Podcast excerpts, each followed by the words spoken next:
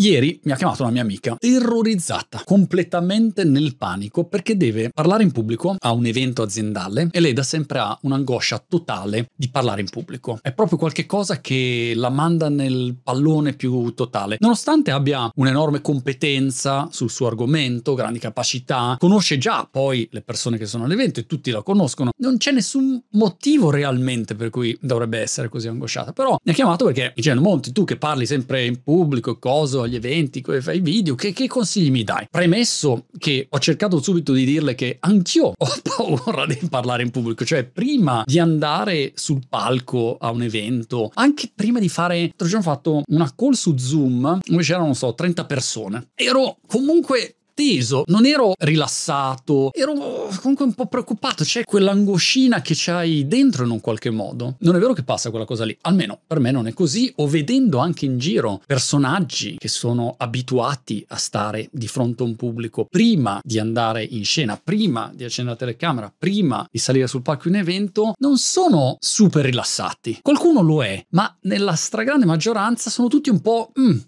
tesucci.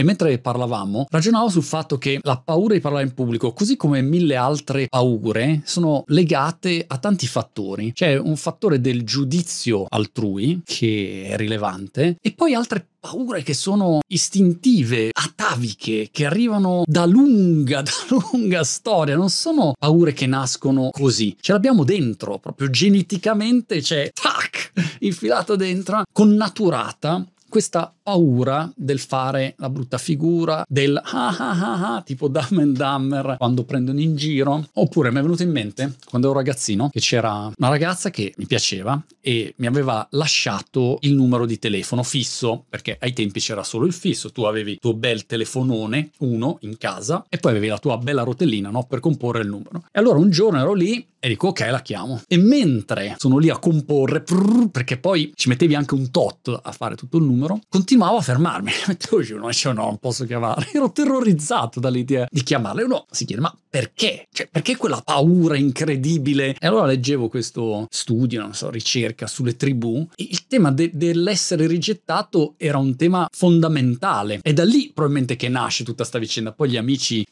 storici, antropologi, sociologi ci aiuteranno a definire in modo più preciso e meno così superficiale questa paura. Però io me la sono immaginata così. Mi sono immaginato che domattina mi alzo e sono tornato indietro di migliaia di anni. Sono ai tempi di Neanderthal, Montital. Sono ai tempi di Neanderthal e siamo in una tribù. E siamo, non lo so, in dieci. A questo punto ci sono 5 uomini e 5 donne. Io una mattina mi alzo e magari mentre sto portando a spasso il mio dinosauro, vedo una di queste 5 Neanderthal e dico, sai cosa? Lei probabilmente è la donna della mia vita. Ora, cosa faccio?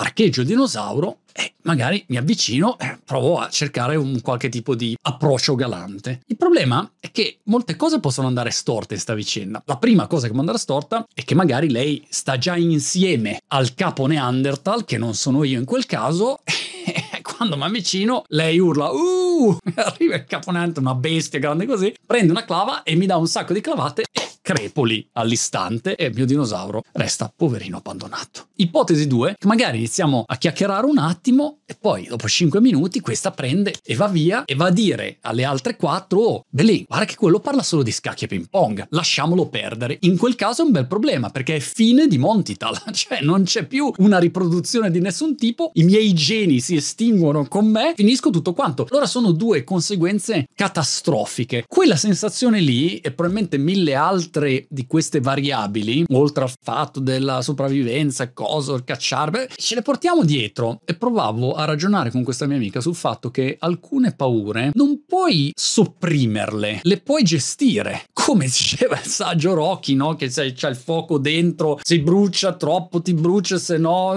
se, no ti scada. Ecco, quella roba lì, alla fine dei conti, si torna sempre lì. Perché in qualche modo alcune cose sono cablate dentro e l'unica cosa che uno può fare è imparare a gestirle. E pensavo che nel parlare in pubblico, ad esempio, per me il cambiamento è stato quando, grazie, devo dire, a mia mamma, no, che è una straordinaria docente di, di public speaking, ho gradatamente capito ah, quali fossero le tecniche principali nelle diverse situazioni che ti aiutano. E allora la conoscenza ti aiuta a gestire una situazione. Se io andassi a fare un match di NBA, sarei nel panico totale perché non so giocare. Se invece LeBron o Webby, Webby si chiama, quello alto adesso fenomeno di San Antonio Spurs, entra in campo, hanno una competenza, una conoscenza enorme di quel settore, quello ti dà molta più tranquillità. Quando scendi in campo sei molto più padrone della materia, non rilassato, perché nessuno di questi è rilassato, ma sei padrone della materia. La preparazione, l'allenamento, la conoscenza, le tecniche, l'esperienza, tutto questo insieme ti aiuta a gestire quel tipo di paura. Ecco questo, invece a volte quando scrollo il feed, no, con tutti questi fenomeni dei social che in un qualche modo demonizzano la paura, se sei magari un ragazzo, una ragazza giovane, ti senti quasi in colpa avere questa paura e dici ma sono strano io, no non sei strano tu, è normale, è giusto che sia così, anche perché immaginati se uno non avesse questo tipo di tensione, sarebbe sempre super rilassato, farebbe le cazzate più clamorose, non avrebbe nessun tipo di adrenalina che ti serve per poi affrontare delle situazioni che magari sono situazioni complesse difficili. Quando parli in pubblico davanti a 1000, 2000, 5000 persone, non è facile. Allora tu devi essere pronto. Action. I don't know. Alla fine la mia amica ha messo giù il telefono ed era più preoccupata di prima.